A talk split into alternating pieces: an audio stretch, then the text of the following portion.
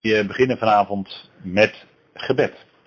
Vader, dank u wel dat we ook vanavond hier bij elkaar mogen zijn en dat weer doen rond uw woord. Vader, dank u wel dat we weer verlangend zijn om iets meer te horen uit dat profetische woord, Vader. Dank u wel dat de profetieën uitgebreid in de schrift staan en dat ook gedetailleerd, Vader. Dank u wel dat u gedetailleerde voorzegging heeft gedaan van dat wat ook in de nabije toekomst gaat gebeuren.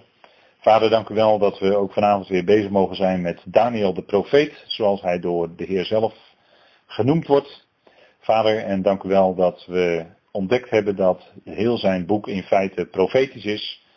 En de geschiedenissen zelfs en wat Daniel zelf overkwam, hebben we ook gezien, Vader, dat dat profetisch in typen iets uitbeeldt. We danken u dat we zien daarin de bijzondere kracht van uw woord.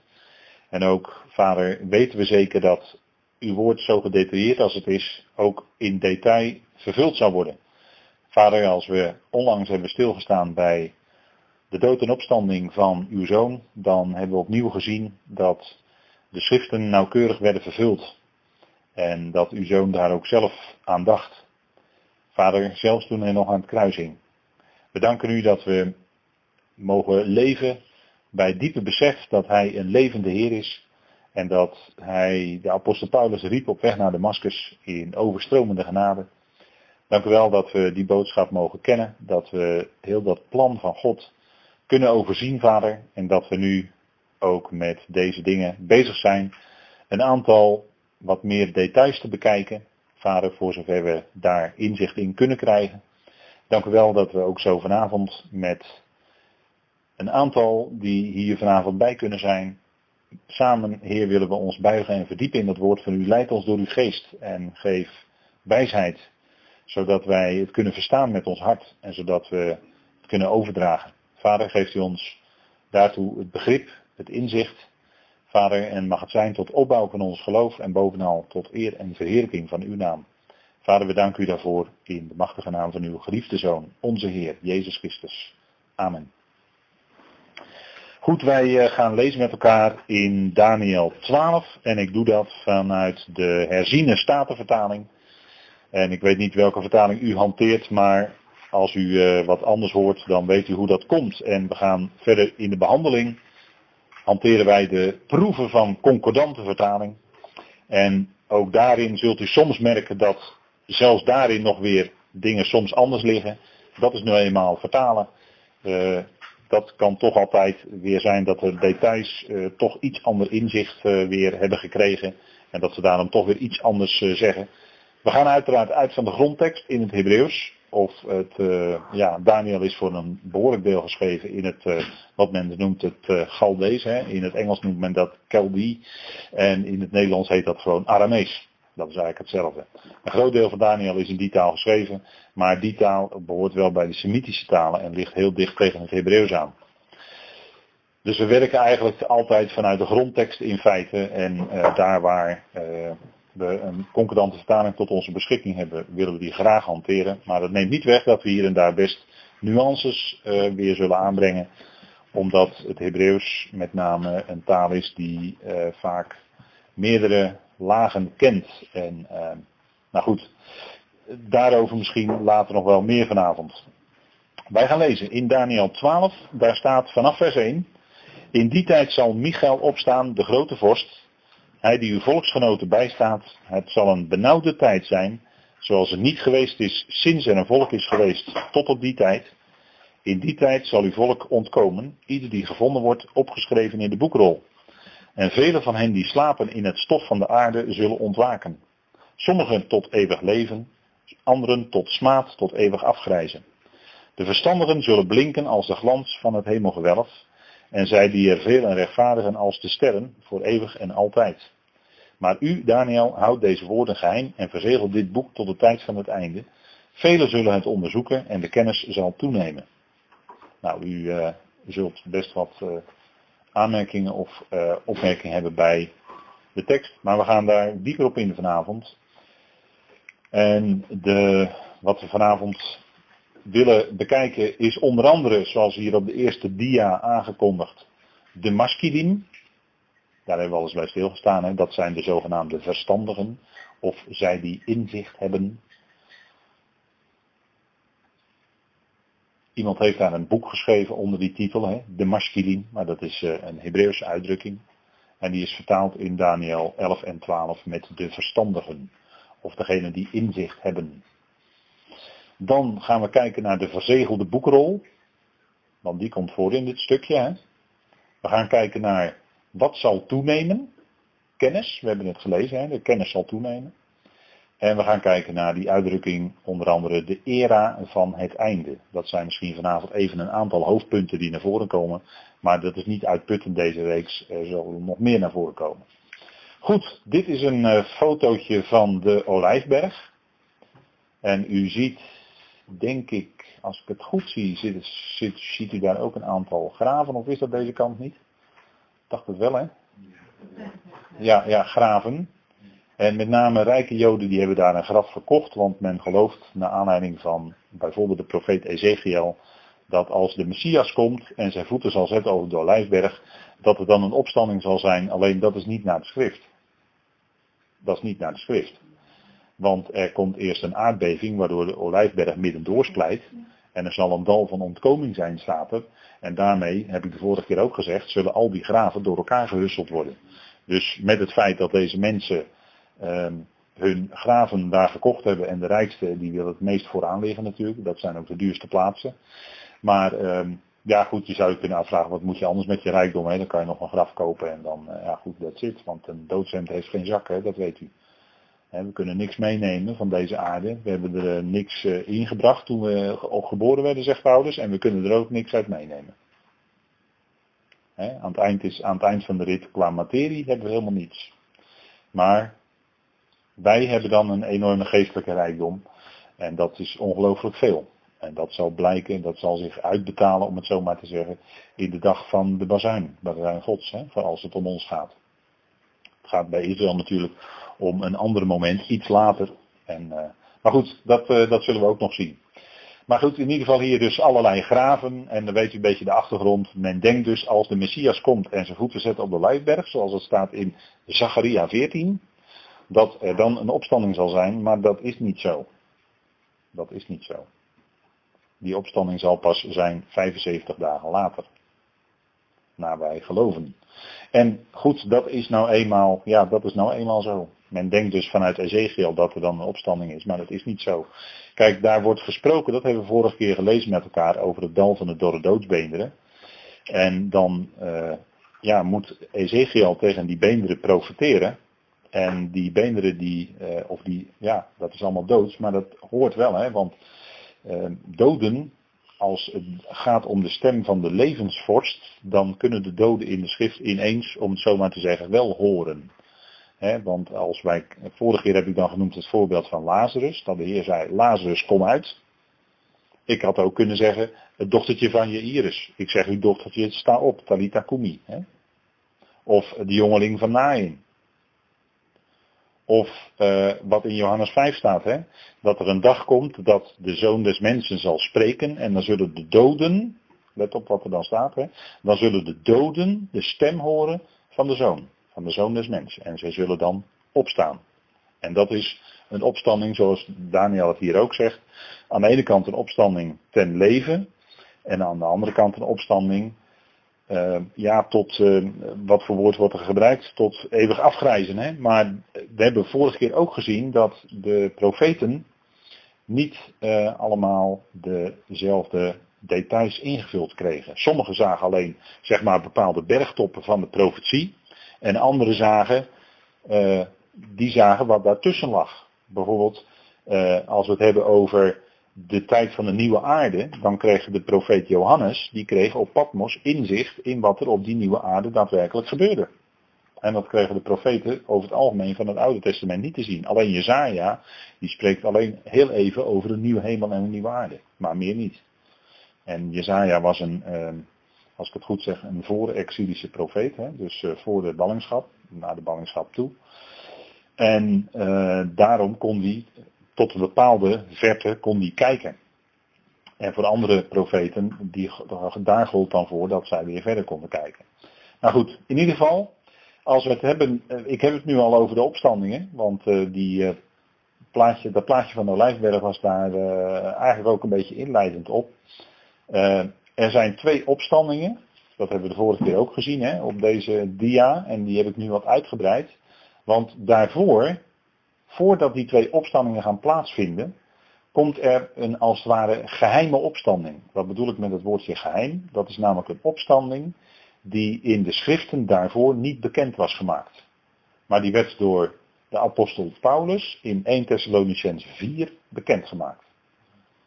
Dus dat was een opstanding die eigenlijk niet genoemd wordt in Daniel 12. Hij wordt niet genoemd in Johannes 5, wat ik net citeerde. En hij wordt niet genoemd in Openbaring 20, vers 4 tot en met 6. Waarom niet? Omdat het hier gaat om, de, om het beheer van het geheimenis. En in het beheer van het geheimenis wordt het lichaam van Christus uitgeroepen. En vindt er dus ook een soort, als je het afzet tegen de schriften, andere schriften, een geheime opstanding plaats. Degenen die in Christus gestorven zijn, die zullen dan ontwaken, hè? die zullen opgewekt worden. En dat zal gebeuren bij de bazuin Gods. Dan wordt de gemeente, die het lichaam van Christus is, weggerukt van de aarde. En dat is dan eigenlijk het laatste wat moest gebeuren als het gaat om het beheer van het geheimenis. He, zoals dat staat in Efeze 3, vers 9. Het beheer van het geheimenis is een soort tussengeschoven periode in Gods plan. Als u Gods kalender kent, dan ziet u dat stukje wat u in feite op kunt vouwen. En dan is dat geheime beheer even weg. En dan ziet u de doorlopende lijn met Gods plannen met Israël en met de volkeren. Maar klapt u dat open, dat stukje, dan ziet u wat er gebeurt in het beheer van het geheimenis dat was een periode die geheim was gebleven eh, tijdens de hele tijd dat God wel openbaarde door profeten aan Israël in het Oude Testament. En ehm, daarin werd dus niet verteld dat er een gemeente uitgeroepen zou worden. Dat werd pas bekend toen Israël het uh, koninkrijk, het aanbod van het koninkrijk en ook de koning afwees uh, als hun Messias ze wezen Jezus af als hun Messias. Hij, kon dus, hij was eigenlijk hun koning, maar ze verwierpen hem.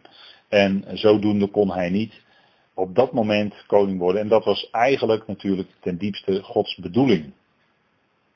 Gods plan was dat het koninkrijk geopenbaard zou worden. De heer Jezus en Johannes de Doper predikten ook, bekeert u, dat predikten ze aan het volk Israël, bekeert u, want het koninkrijk van God of het koninkrijk van de hemelen is nabijgekomen. En toen was het ook nabij. Want toen zaten we eigenlijk al heel dicht tegen die laatste jaarweek vandaan, of tegen die 69ste jaarweek van Daniel aan, de, de, het eindpunt ervan. En het echte eindpunt was toen de Heer trok over de Olijfberg, op weg ging naar Jeruzalem en daar verworpen werd. Dat gebeurde hoogstwaarschijnlijk op de tiende Nisan en toen werd als het ware het lam in huis genomen, om het zo maar te zeggen, naar, naar de profetie. En het lam, het grote lam, was namelijk de Heer zelf, als vervulling van de typen. Dat is de tiende van de maand Nisan, de tiende van de eerste maand.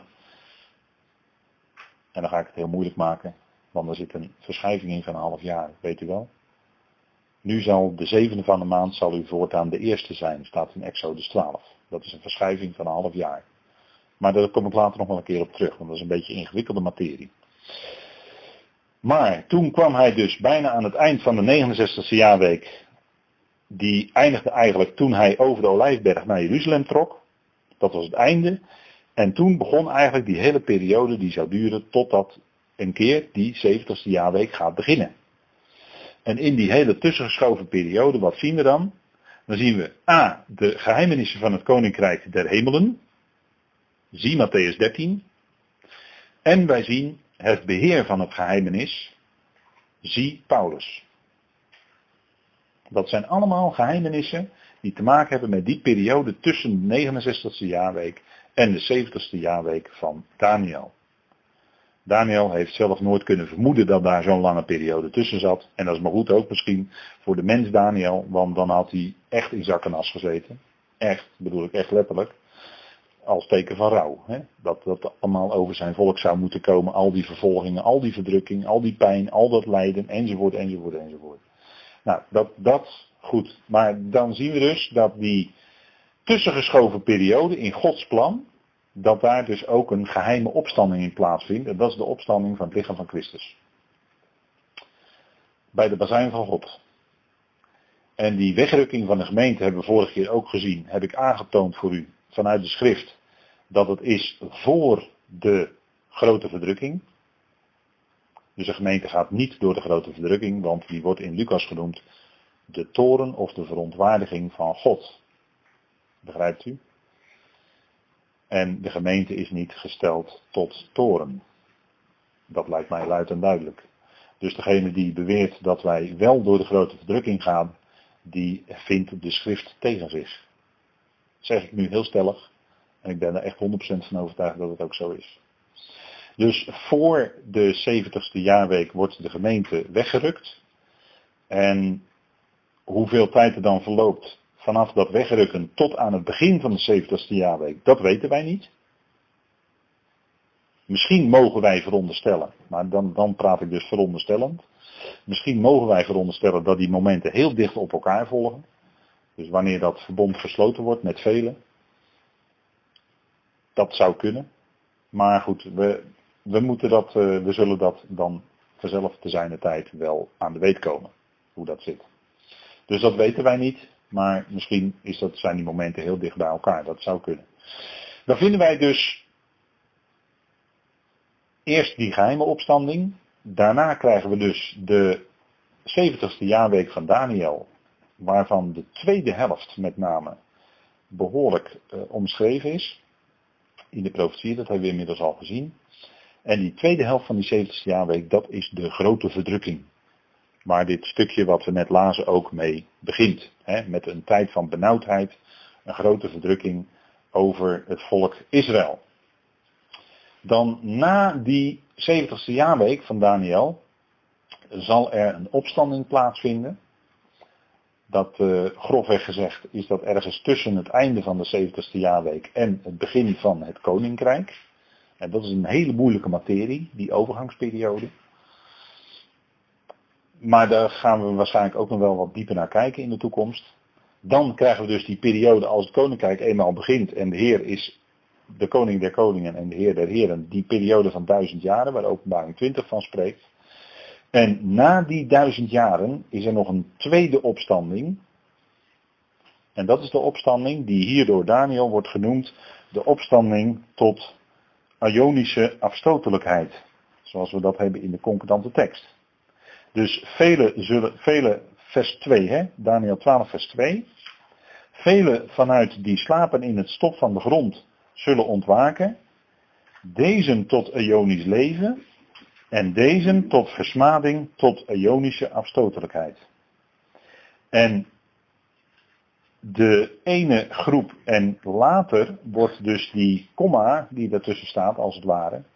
Er staat natuurlijk niet letterlijk in het Hebreeuws komma's, maar is hier voor de taal even ingevoegd. Deze tot de leven, en dat blijkt dan zo ongeveer duizend jaar te zijn, iets ruim duizend jaar misschien. En deze tot versmaling, tot Ionische afstotelijkheid. Dat ontwaken uit het stof van de aardbodem of het stof van de grond, dat is een letterlijke opstanding. Sommigen veronderstellen namelijk hier dat het hier zou gaan om wedergeboorte, om de wedergeboorte van het volk Israël. Maar omdat hier staat, het, die slapen in het stof van de grond, het stof. En het woord stof is voor mij alle aanleiding om ervan uit te gaan dat het hier gaat om een letterlijke opstanding van mensen die letterlijk gestorven zijn en dus letterlijk tot stof zijn teruggekeerd, want dat zegt de schrift. Hè? Stof zijt gij en tot stof zult gij wederkeren. Genesis 3 vers 19. Dat zegt de schrift. De dood is een terugkeer tot stof als het gaat om ons lichaam. Dus het gaat hier om een letterlijke opstanding, dus niet om een wedergeboorte van het volk of zoiets. Maar het gaat om een letterlijke opstanding. En natuurlijk wordt dan hier een beeldspraak gebruikt als er wordt gesproken over slapen en ontwaken. Dat is een beeldspraak voor de rust van de dood. Dat is figuurlijk taalgebruik. Wij leren geen zielenslaap. Ik herhaal, wij leren geen zielenslaap, want het wordt ons altijd in de schoenen geschoven. Maar dat is niet zo, dat leren wij niet. De Bijbel gebruikt alleen een figuurlijk spraakgebruik voor de dood met het woord slapen. Zoals de Heer Jezus zelf zei bij Lazarus, hij slaapt. Dat zei de Heer Jezus zelf. Dus even goed, als we goed bij de les zijn, dan leren wij uit Johannes 11, uit de woorden van de Heer zelf, uit zijn mond leren wij dat de dood vergeleken kan worden met een slaap. Of dat de slaap vergeleken kan worden met een dood, hoe je het zeggen wilt. En dan zeg ik het voor de derde keer, wij leren geen zielenslaap. Want het wordt ons vaak in de schoenen geschoven. Maar de dood is een, als het ware een slapen. En waar zit dan de vergelijking? Als je slaapt, dan ben je van niets bewust wat er gebeurt in je omgeving. Ik praat niet over dromen, maar ik praat alleen over slapen. Dan ben je niks bewust, dan hoor je geen mensen langs of voor of achter je huis lopen of wat dan ook. Want je bent gewoon buiten, in zekere zin buiten bewustzijn.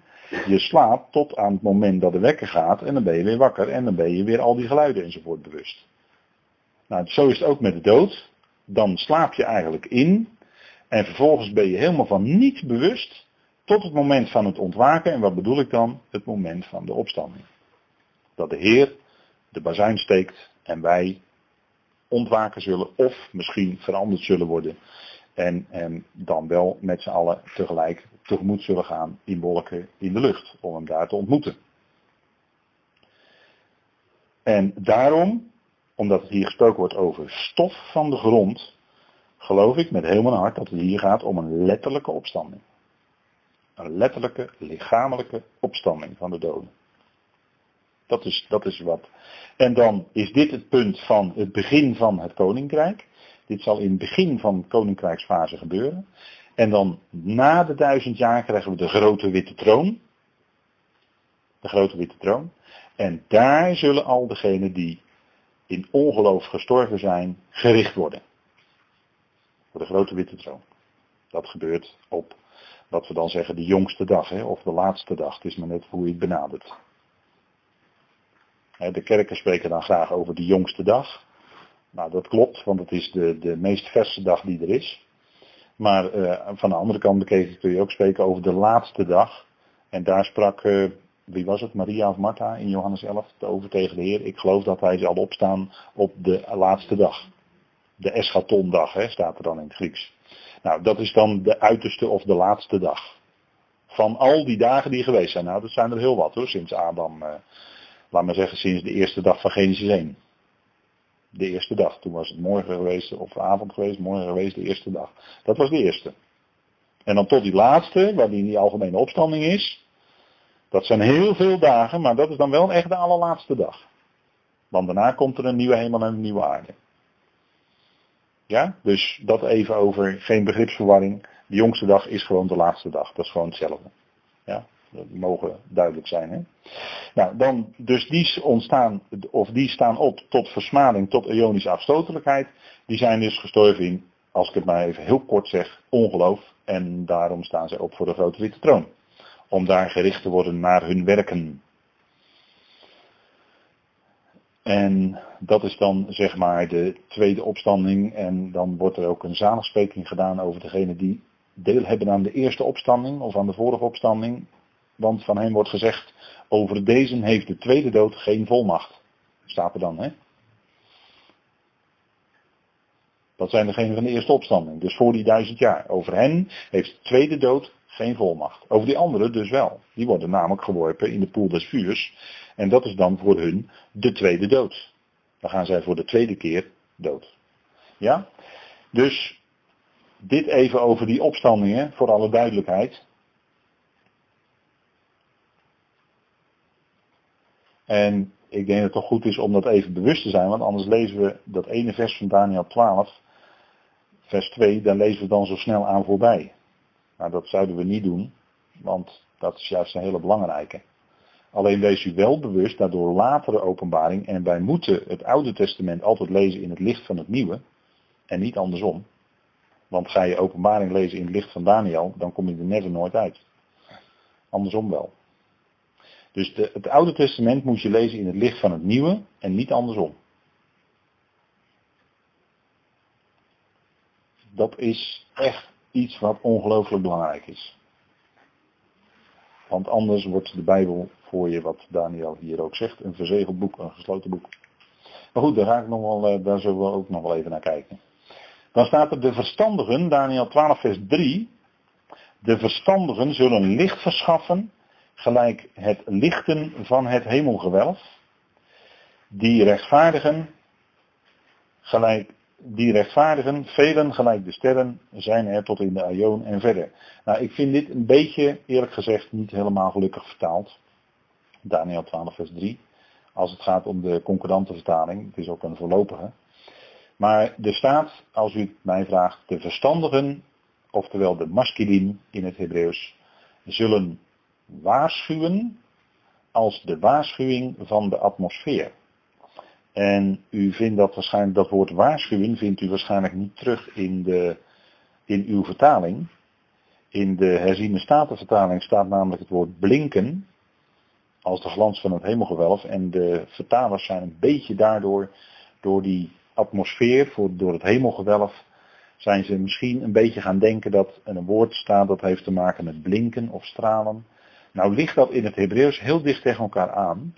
Het woord voor waarschuwen en het woord voor stralen of blinken.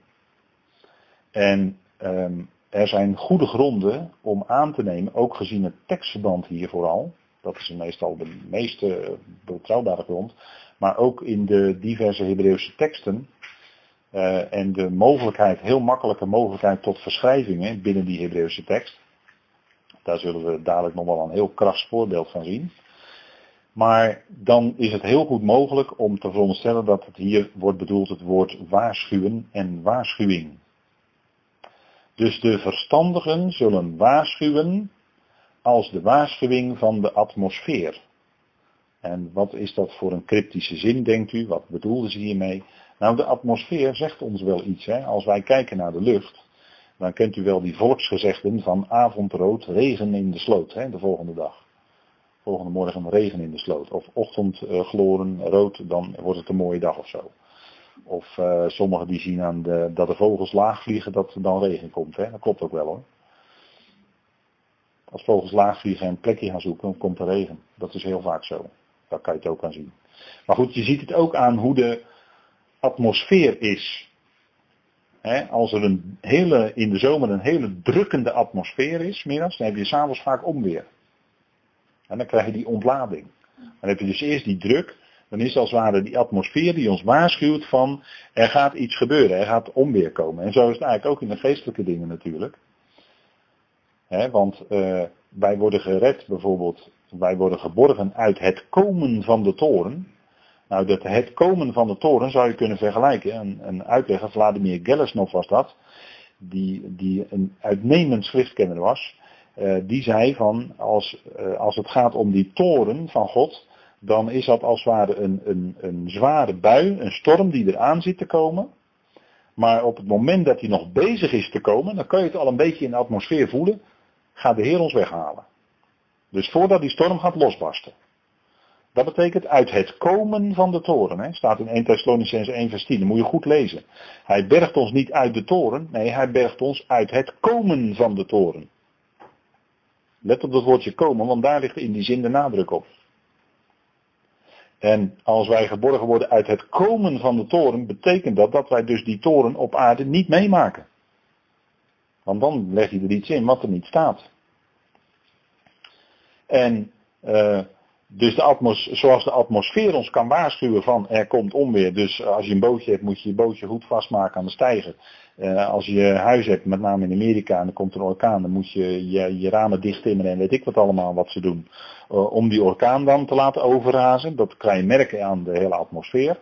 Nou, zo zegt Daniel hier, de verstandigen zullen, en de verstandigen zullen dat dan in die tijd heel letterlijk doen, die zullen de leden van hun volk de verstandigen zijn degenen die inzicht hebben in de schrift. Die weten wat er gaat gebeuren op grond van de profetieën. Die zullen velen waarschuwen als de waarschuwing van de atmosfeer. Een van die verstandigen was natuurlijk de Heer zelf. Want die zei in Matthäus 24, als jullie zien het beeld van het beest, hè, als jullie zien de gruwel van de verwoesting, waarvan gesproken is door Daniel de profeet, dan moet je maken dat je wegkomt. En daarmee bleek dat de Heer een wijze was, een echte ware wijze. Een van, een van die masculien. En hij waarschuwt dan zijn volk. Want je moet maken dat je wegkomt als die gruwel van de verwoesting wordt opgericht. Dat is namelijk het midden van de 70ste jaarweek van Daniel. Dat is het brandpunt waar heel veel in Daniel en profetieën om draait. Dus die masculien die zullen waarschuwen als de waarschuwing van de atmosfeer. En dan ziet u ook dat deze vertaling eigenlijk perfect past binnen het tekstverband hier.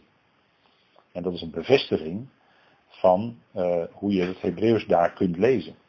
Soms laat dat open tot verschillende lezingen. En deze lezing die prefereer ik ook. Dat, uh, ik vind het heel passend binnen deze context. Goed, waar zien we dat? Bijvoorbeeld, de tijdgenoten van de Heer konden dat namelijk niet. Zij konden niet de tijd onderscheiden. En dat is wat de Heer ook huilend zegt. Ik zeg huilend zegt, als hij vanaf de Olijfberg uitkijkt over Jeruzalem, als hij op dat moment die Olijfberg wil gaan afdalen, Lucas 19, dan zegt hij huilend, och, of dat jullie, Jeruzalem, dat jullie nu in deze dag, dan wijst hij dus op die dag, hè. Dat was de laatste dag van de 69ste jaarweek. Och, of jullie toch op deze dag zouden erkennen wat tot je vrede dient. En dan, ja, hoe moet ik dat nou zeggen, dan verwijt hij hun, dan, dan merkt hij op dat zij de tijd van hun bezoeking niet hebben gekend. En daarom kwam er duisternis. Daarom ging hij zich terugtrekken, ging hij zich verbergen. En dat is wat hij hier in Lucas 12 ook zegt.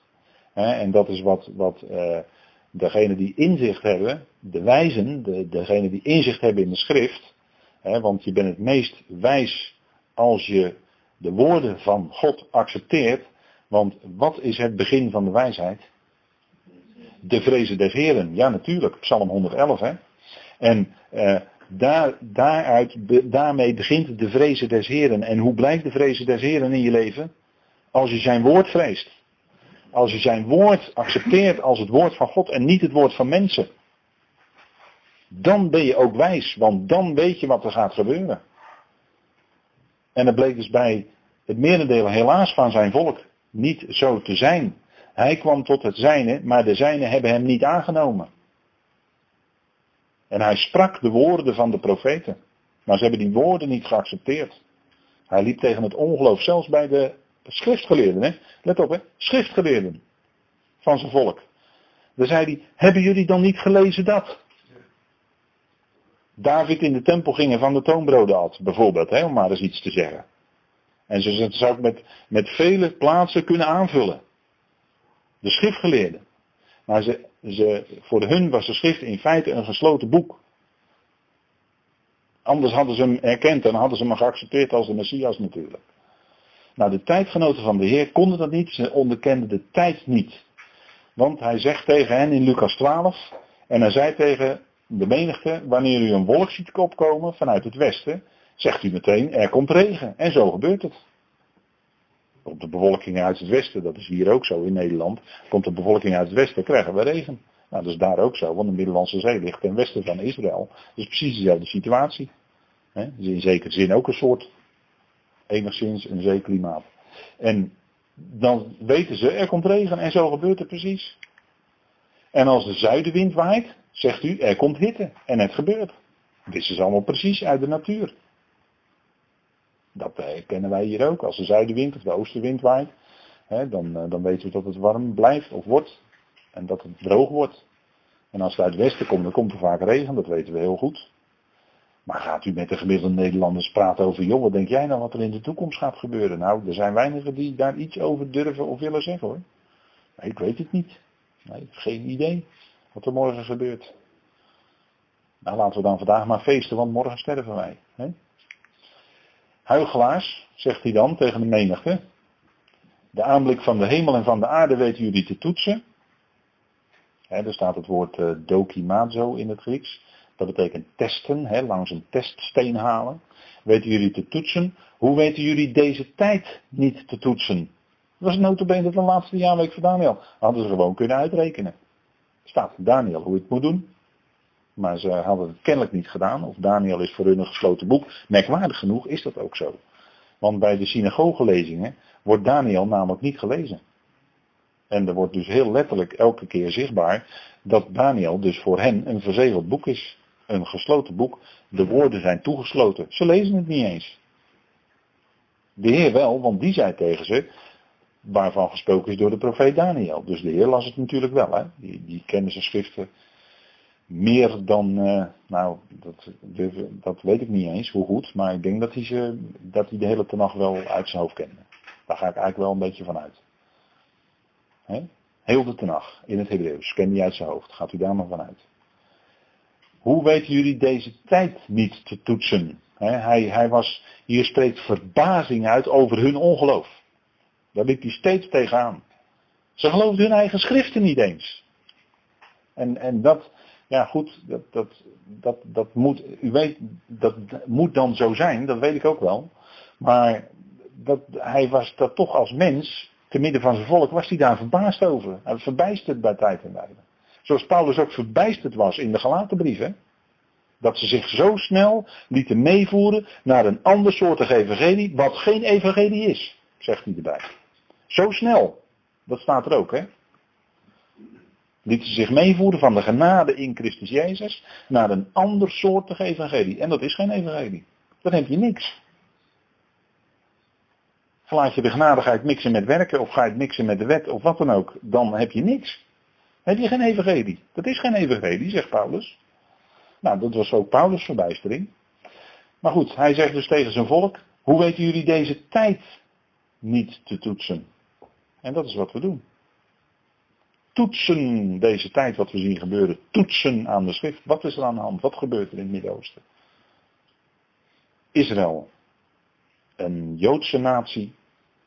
Een Joodse staat is daar. En dat is niet de vervulling van de belofte aan Abraham. Maar dat is wel de vervulling van profetie. dat zijn twee verschillende dingen. We hebben vorige keer gezien dat dode lichaam, weet u wel, uit Deuteronomium 28 hebben we met elkaar gelezen. Dat dode lichaam, dat is daar nu. En de gieren, die cirkelen rond, hè. Die zien het aas. Die willen niks liever dan dood aan de staat Israël. En er zit dus geen geest in, want dat zegt Ezekiel ook, hè. Die beenderen, ja, daar kwam wel zenuw over en, en spieren enzovoort. Er kwam wel wat kracht in. Ze hebben ook wel wat kracht, ze hebben slagkracht. Maar er zit geen geest in. Ze zijn nu niet wedergeboren. Het is een, een staat in ongeloof. Dat, zo is het hoor. En, en eh, dat zal pas in de toekomst gaan. Maar eerst krijgen we het gericht. Want altijd als Israël in het land was in ongeloof kwam er een gericht. Slaat u de profetieën en de geschiedenis er maar op na. Waarom werden ze weggevoerd in ballingschap? Nou, onder andere dat ze het Sabbatjaar nooit vierden. Ze hebben het jubeljaar ook nooit gevierd. Ze hadden wel die Torah, maar ze hielden zich er niet aan. Nou, dat waren de huisregels van het land. Dat was het huis waar de Heer hen geplaatst had. En ze hielden zich niet aan de huisregels. Nou, dan zegt hij op een gegeven moment eruit. Weg jullie. Ontvolkt is het land. En dat zal in de nabije toekomst weer gaan gebeuren. Het is niet uh, zegen. Het is niet, niet, niet zegen wat er nu komt voor het volk.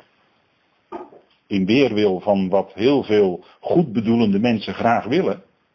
En dat zouden wij misschien niks liever zien dan dat.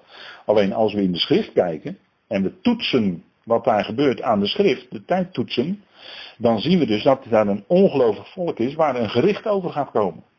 Verwoesting. Dus met al dat goed bedoelen, wil nog niet zeggen dat daar ook iets dan is opgericht wat, wat, wat, wat geloof heeft of wat, wat Gods bedoeling is. Wat, hè, wat God maar het moet er wel zijn, want het is vervulling van de profetie. Het moet er wel zijn nu. Maar straks eerst is het verwoesting. En pas daarna, dan komt het echte herstel. En dan zullen ze echt verzameld worden. Maar nog niet in het land, maar eerst buiten het land. Daar zullen ze verzameld worden, buiten het land. En dan zullen ze pas het land binnentrekken. Maar dat gebeurt pas als het gericht geweest is. Jawel, dat, dat is wat gaat gebeuren. En, en dat is wat we ook zouden onderkennen hè, in deze tijd. Goed, nou dan wordt er over die masculien, want we keren even terug naar uh, Daniel 12. En zij die velen rechtvaardigen, dat zijn dus die uh, hè, want die spreken de woorden van God na. Dus die wijzen op de schriften, die wijzen op de tenag, wat daar staat. En die zeggen hun ook aan van zo moet je handelen in die tijd. En zij luisteren daarnaar en zij geloven dat, want het staat in de schriften. En dus worden ze als rechtvaardigen gerekend. Zij die vele rechtvaardigen zijn als de sterren voor de Aion, voor de Olam, staat er eigenlijk in het Hebreeuws. En verder. Dus zij zullen dan ook in het koninkrijk, zou je kunnen zeggen, beloond worden voor wat zij doen. Nou, wie zijn nou die maskilim, zou je kunnen zeggen? Wie zijn dat dan? Nou, misschien wel de 144.000 onder andere. Dat zou kunnen. Ik zeg het voorzichtig, hè? dat zou kunnen, 144.000. En eh, mogelijk ook anderen die inzicht hebben gekregen van de Heer, om dit te kunnen spreken. En zij zullen zijn als de sterren, dus zij zullen stralen, dus zij zullen een bepaalde positie hebben in dat koninkrijk. er staat voor de Aion of voor de Olaam en verder. Dat is een uh, specifieke uitdrukking. Kom ik zo op terug. Wat, wat is dat dan? Nou, de maskilim zullen de oorzaak ervan zijn dat velen gerechtvaardigd worden. dat woord hier rechtvaardigen staat in het Hebreeuws ook in de causatieve vorm. Ik zeg het even maar één keer hoor. Vandaar, zij zullen de oorzaak ervan zijn dat velen gerechtvaardigd worden. Niet alleen door geloof, maar ook door werken, zoals Jacobus 2 vers 24 zegt. Kijk, het principe is natuurlijk geloof. Hè? Bij Abraham was dat ook zo. Maar als het gaat om Israël, het volk zelf, dan worden daar natuurlijk ook werken verlangd. Want zonder werken is hun geloof nou eenmaal dood, zegt Jacobus 2, vers 24. Alleen Jacobus 2, vers 24 kan je nu niet op het lichaam van Christus toepassen. Althans niet rechtstreeks in die zin. Degene die het wel doen, die zitten ernaast. Want Jacobus is geschreven aan de twaalf stammen in de verstrooiing. Die is niet geschreven aan het lichaam van Christus. Jacobus 1 vers 1 zegt dat hij schrijft aan de twaalf stammen in de verstrooiing. Dus hij schrijft niet aan het lichaam van Christus. Dan ben je eigenlijk al klaar. Dan heb je al de sleutel tot de hele Jacobusbrief. En wat daarin staat is natuurlijk wel tot voorbeeld geschreven. Maar dat is wat anders. Dat is, dat, nog niet kan je dat rechtstreeks op ons uh, van toepassing brengen. Goed, dat even heel kort over uh, Jacobus. Um, wie zijn nou die masculine? vroeg ik net al. Misschien 144.000 is een mogelijkheid. Of enkele van die 144.000. Het zou ook zo kunnen zijn dat dat de boodschappers zijn van de zeven ecclesia's van openbaring 2 en 3. U weet wel, dan staat er steeds dat de Heer zegt, schrijf aan de boodschapper van de gemeente, te Efeze is dan de eerste. Bijvoorbeeld, hè, en in Smyrna, in Laodicea, in Philadelphia en uh, noem maar op. Dat zijn zeven gemeentes die dan in die tijd er zullen zijn. Maar die zullen er zijn nadat de gemeente die het liggen van Christus is, is weggerukt van de aarde. Dan zullen die zeven ecclesia's van openbaring 2 en 3 daar zijn. He, nou, even één voorbeeldje opzoeken. Openbaring 2. Openbaring 2. Maar als wij aan het boek Openbaring toekomen, dan zullen wij er uiteraard uitgebreid bij stilstaan. Waarom ik dit nu, ik zeg dit nu even allemaal heel kort en beknopt. Maar we zullen dan daar nog wel wat uitgebreider naar gaan kijken. Maar wij lezen bijvoorbeeld bij Efeze, dus openbaring 2, daar staat schrijf aan de engel of de boodschapper van de gemeente in Efeze. dat is de malak of de angelos. En de malak is het Hebreeuwse woord en angelos is het Griekse woord. Schrijf aan de boodschapper van de gemeente te Efeze. Dit zegt hij die de zeven sterren in zijn rechterhand houdt. Die te midden van de zeven gouden kandelaren wandelt. En dan heeft hij tegen hen of dan heeft hij voor hen, dan prijst hij hen dat zij de werken van de Nicolaïten haten. En de Nicolaïten die komen ook nog voor bij een andere gemeente. Um, dat, zijn, dat is de gemeente van Pergamum bijvoorbeeld.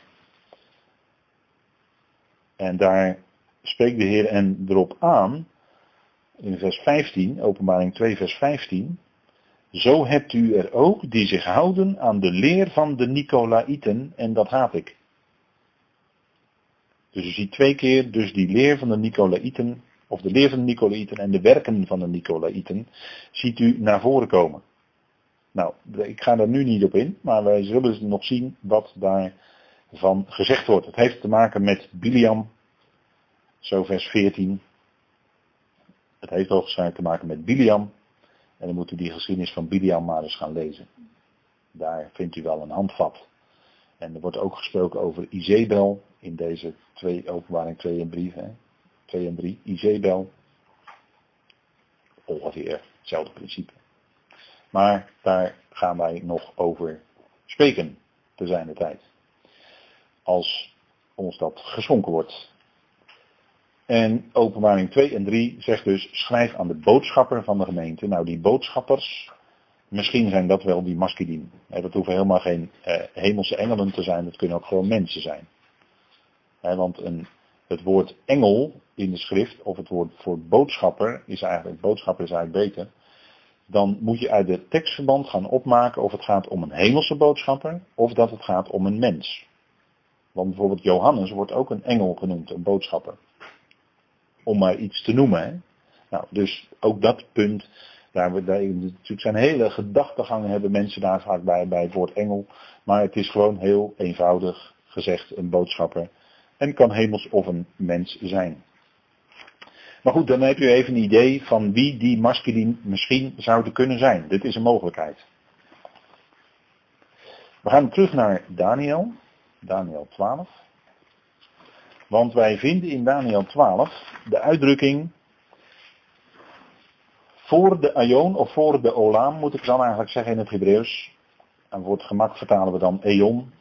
Voor de eon en verder. En daar heeft u gelijk al een stukje bewijsvoering voor wat eigenlijk uit schriftstudie naar voren komt.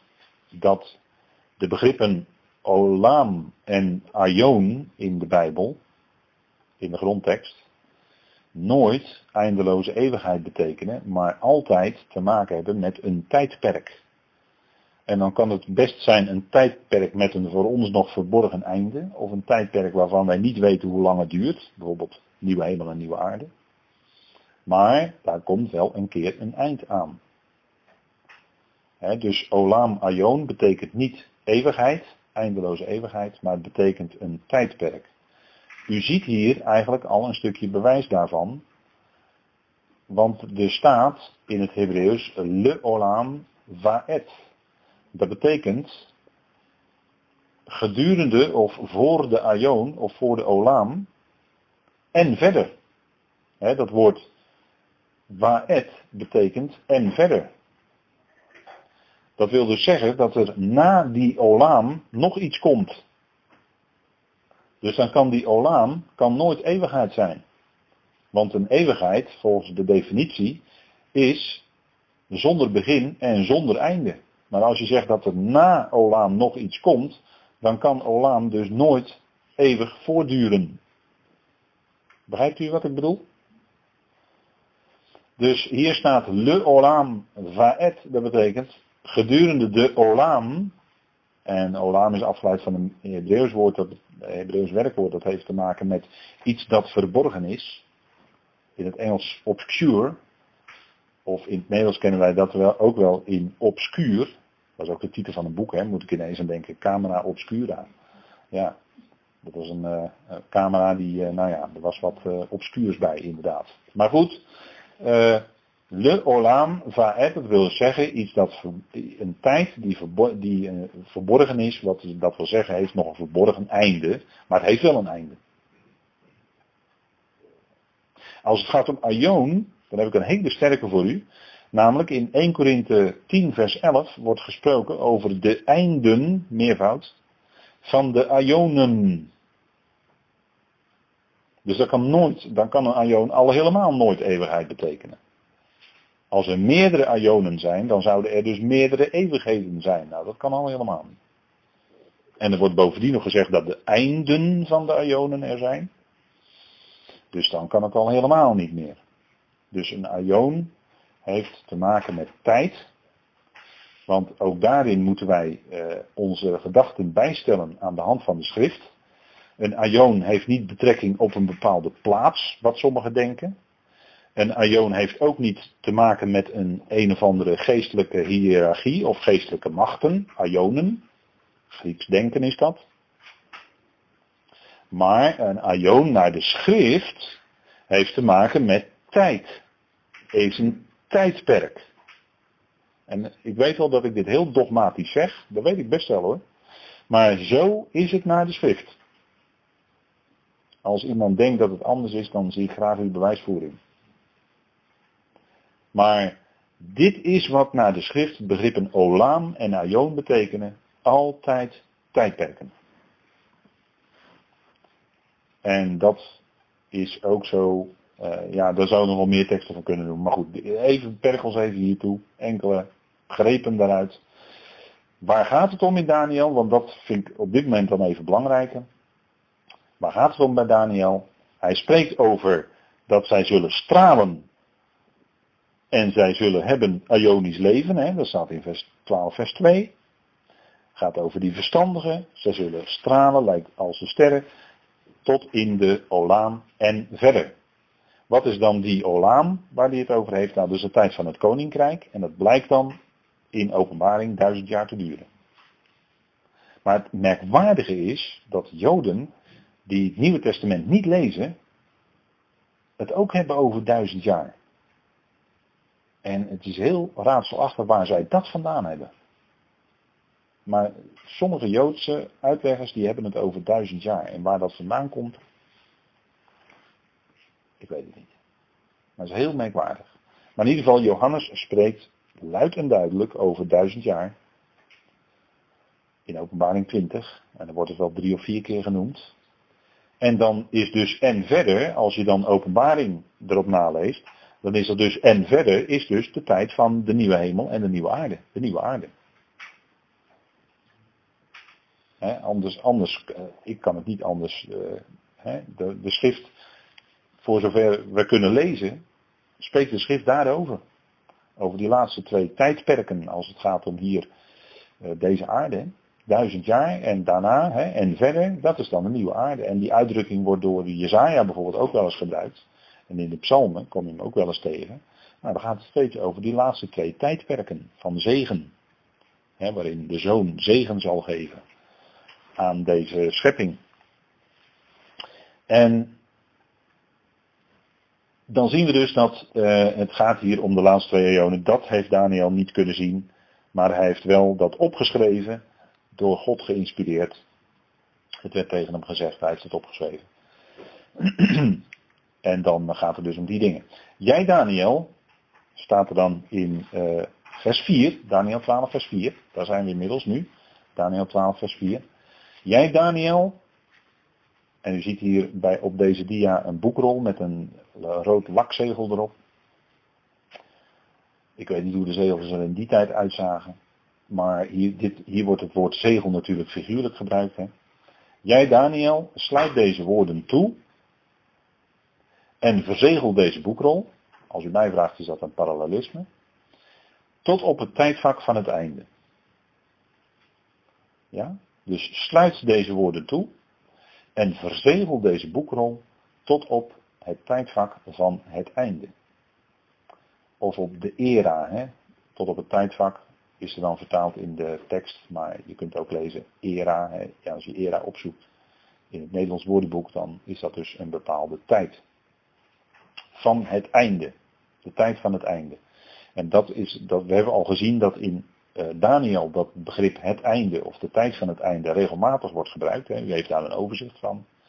En dan gaat het dus steeds om het einde van de profetie omtrent de 70 jaarweken. De, einde, de eindperiode daarvan. Hè. En ook de, uh, deels ook de het, het toelopen naar de vervulling in die 70ste jaarweek. Dat is uh, het tijdvak van het einde naar Daniel. binnen de context van het boek Daniel praten we dan over. En um, dit zijn er wel bijzondere woorden, want dit is natuurlijk ook gebeurd.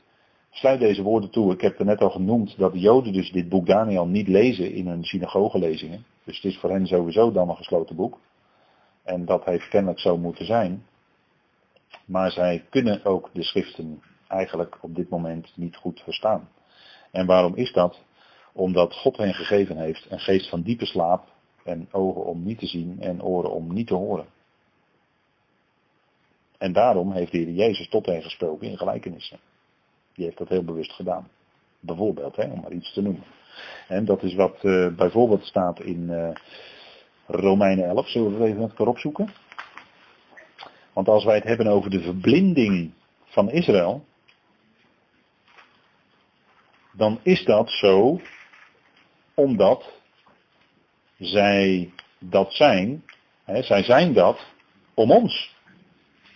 Zij zijn verblind, zij verwierpen de Messias, zij wezen de boodschap van het koninkrijk af, maar dat moest gebeuren om ons, opdat de gemeente, het lichaam van Christus, geroepen zou kunnen worden. En dat lezen wij in uh, Romeinen 11. En uh, kijk, als wij het hebben over de vervangingstheologie, dan zijn we daar heel snel mee klaar. Want Paulus zegt in Romeinen 11 vers 2, of 11 vers 1, ik zeg dan, heeft God zijn volk verstoten? Volstrekt niet. Dus hele vervangingstheologie kan aan de kant. Ja, dat is wat, wat, Paulus schrijft, dat weet u toch? He? Heeft God zijn volk verstoten? Volstrekt niet. Dat is niet zo. Want hij zegt van zichzelf, ik ben immers ook een Israëliet uit het nageslacht van Abraham van, de, van Abraham van de stam Benjamin. God heeft zijn volk dat hij tevoren kende niet verstoten. Hebben we twee keer, hè? Dat heeft hij twee keer gezegd. Of weet u niet wat de schrift zegt in de geschiedenis van Elia, hoe hij God aanspreekt over Israël. En zegt, Heer, uw profeten hebben zijn gedood, uw altaren zijn afgebroken en ik ben alleen overgebleven, ook staan ze mij naar het leven. Maar wat zegt het goddelijk antwoord tegen hem? Ik heb voor mezelf nog 7000 mannen overgelaten die de knie voor het beeld van de Baal niet gebogen hebben. En zo is er dan ook in deze tegenwoordige tijd een overblijfsel ontstaan, overeenkomstig de verkiezing van de genade. Nou, dat is dus een bewijs, dat overblijfsel is al een bewijs van het feit dat God zijn volk niet verstoten heeft. Want er is een overblijfsel naar de verkiezing van de genade. En dat overblijfsel, dat blijkt later, als zij Paulus volgde, toegevoegd te worden aan het lichaam van Christus. In deze tijd dan, hè. En dan ehm, gaat, ehm, daar gaat Paulus verder in vers 6. Want als het door genade is, is het niet meer uit de werken. Anders is genade geen genade meer. Wel eenvoudig hè. Wat eenvoudig is het toch, hè? En als het uit de werken is, dan is het geen genade meer, anders is het werk geen werk meer. Dus u ziet, ze sluiten elkaar wederzijds uit, hè? Dus het is eigenlijk heel eenvoudig. Want dan, wat Israël zoekt, dat heeft het niet verkregen, maar het uitverkoren deel heeft het verkregen en de anderen werden verhard. De anderen werden verhard. Net zoals God het hart van de farao verhardde, weet u wel? En dan zeggen ze, ja, maar Farao verhardde zijn hart. Nee, ho, wacht even, wacht even. God verhardde het hart van de Farao. Hè? En dat zei hij van tevoren tegen Mozes dat hij het zou doen. Want dat is wat gebeurd is. Dat is wat gebeurd is. En dus het overgrote deel van Israël werd verhard. En hoe komt dat? Paulus zegt, en die haalt weer de schrift aan, zoals geschreven staat, daar gaan we weer, zoals geschreven staat, God heeft hun een geest van diepe slaap gegeven, ogen om niet te zien en oren om niet te horen tot op de dag van heden. Dus in de diepste grond van de zaak kunnen wij dat niet eens verwijten. Wij niet. Als de Heer hen aanspreekt en hun oren opent, dan is het een andere zaak. Maar hij heeft hun nu gegeven een geest van diepe slaap. Dus daarom kunnen zij het niet zien. En ogen om niet te zien en oren om niet te horen. En dat is de reden waarom bijvoorbeeld de profetie van Daniel voor hen een gesloten boek is. En waarom zij de schriften met het Nieuwe Testament niet kunnen verstaan. Dat is hierom wat Paulus hier zegt. En Paulus citeert Jezaja, zoals hij dat zo vaak doet. Hè? Hij citeert dan uit, even spieken, Jezaja 29 vers 10. Dus dit stond al gewoon in Jezaja geprofeteerd. Hè? Let wel, wat dus in deze tijd aan de hand is. Dus Jezaja spreekt ook wel degelijk profetisch over de tijd waarin wij nu, vandaag de dag, leven. Want wat zegt Jezaja onder andere? Dat legt hij dan in de mond van, eh, van, van Joden. Och of dat u de hemelen openscheurde. Staat ook in Jezaja. Want voor hen lijkt de hemel wel van koper. De hemel lijkt van koper. Hebben we vorige keer ook gelezen hè, in Deuteronomium 28. Als zij onder de vloek van de Torah kwamen, dan zouden zij, zij wel bidden, maar de hemel zou voor hun van koper zijn. De Heer zou hen niet antwoorden. En dat komt omdat ze een geest van diepe slaap hebben gekregen. En daarom profiteert Jezaja dat over vandaag. En daarom kan Israël, als het gaat om het overgrote deel, de schriften niet begrijpen. Want God heeft hun gegeven een geest van diepe slaap. En daarom, eh, kijk, de Joden, zeker de orthodoxen, zijn heel erg wettisch. En voor hen is de schrift geworden gebod op gebod, gebod op gebod, regel op regel, regel op regel, hier wat, daar wat. Jezaja 28 vers 10. Dat is voor hun de schrift geworden. Zo lezen zij de schrift. En weet u wat er dan gebeurt als je de schrift zo leest, op zo'n wettische manier? Dan gaan je ogen daarvoor dicht. Dan sluiten je je ogen zich. Want dan ben je alleen maar bezig je af te vragen, wat moet ik doen, wat doe ik goed, wat doe ik fout. En je hebt geen inzicht in de schrift, je begrijpt de schriften niet. Ze gaan dicht voor je. Je raakt er verblind door. Dat is wat er met het volk Israël gebeurde. Hun tafel stond vol met allerlei dingen. En daardoor was er op hun tafel geen ruimte meer voor de Torah zelf. Dat staat ook in Jezaja 28 hoor. Hun tafel lag namelijk vol met, wat zou ik zeggen, allerlei vuilnis. Hun overleveringen, hun tradities. Zou zeggen dat ze onzinnig zijn. Stond ook al in Deuteronomium 28. Hè? Ze zullen onzinnig zijn. Ze zullen buiten hun zinnen geraakt zijn. En weet u wie dat ook zegt? Dat zegt Paulus. In de Galatenbrief. Jullie zijn betoverd. Zijn jullie zo buiten zinnen geraakt, zegt hij tegen de Galaten. En waar waren ze mee bezig? Dat weet u toch wel, waar de Galaten mee bezig waren. Nou, dat, is dat, is, dat krijg je dan. Die dingen hangen met elkaar samen hoor. Vergist u zich niet. En eh, als de ogen open gaan en je krijgt inzicht, werkelijk inzicht in de schrift, ja, maar dan gaat alles veranderen. Dan, dan ga je namelijk zien wat de betekenis, de geestelijke betekenis is van de schrift. En waar de schrift eigenlijk toe leidt. En dat de schrift in de eerste plaats is geschreven tot verheerlijking van God en van Christus. Daarvoor is de schrift in de eerste plaats bedoeld. God openbaart zichzelf. Het gaat dan om zijn eer en om zijn heerlijkheid. En niet, zeker niet in eerste plaats, uh, hoe wij dan ons leven kunnen leven en wat we dan eventueel goed of fout doen. En, en dat, dat zijn de dingen waar het werkelijk om gaat als het gaat om de schriften. En dat is wat, wat eh, de zoon ook tegen. U moet het Johannes-evangelie maar eens goed gaan bestuderen. Dan komt u deze dingen allemaal tegen. Staat gewoon allemaal in het Johannes-evangelie. Wat de Heer allemaal tegen hen zegt. Dat zouden wij vandaag de dag niet durven zeggen hoor, tegen de Joden. Maar dat zei hij wel. En dat zijn gewoon ernstige dingen, omdat het gaat om de schriften zelf. En wat hadden ze gedaan? Ze hadden de bronnen, hè, weet u wel, al die geschiedenissen met die bronnen, van die putten van Jacob, die waterbronnen, die, zaten allemaal, die werden steeds weer dichtgegooid. Die moesten steeds weer opengraven. Weet u waar dat een beeld van is? Dat is een beeld van als mensen uh, het woord van God eigenlijk verdichten, dicht doen en daar hun eigen tradities overheen leggen en hun eigen dingen. En dan storten ze eigenlijk die bron vol, want die bronnen, dan kunnen die bronnen niet doen wat ze eigenlijk moeten doen, dat is namelijk water voortbrengen, leven dus. Nee, ze worden volgestopt met dingen van de mensen zelf en daarom zitten die bronnen verstopt. En dat is, dat heeft typologisch te maken. Hè, als het gaat bij Abraham bijvoorbeeld om de belofte van Abraham, die uh, niet hun volle vrucht, die niet hun vrucht konden geven in het volk. Waarom niet? Nou, omdat ze dicht waren gestopt met al hun eigen dingen. Er was geen ruimte meer voor en die bronnen konden geen water meer geven. Dat, he, zo, zo op die manier.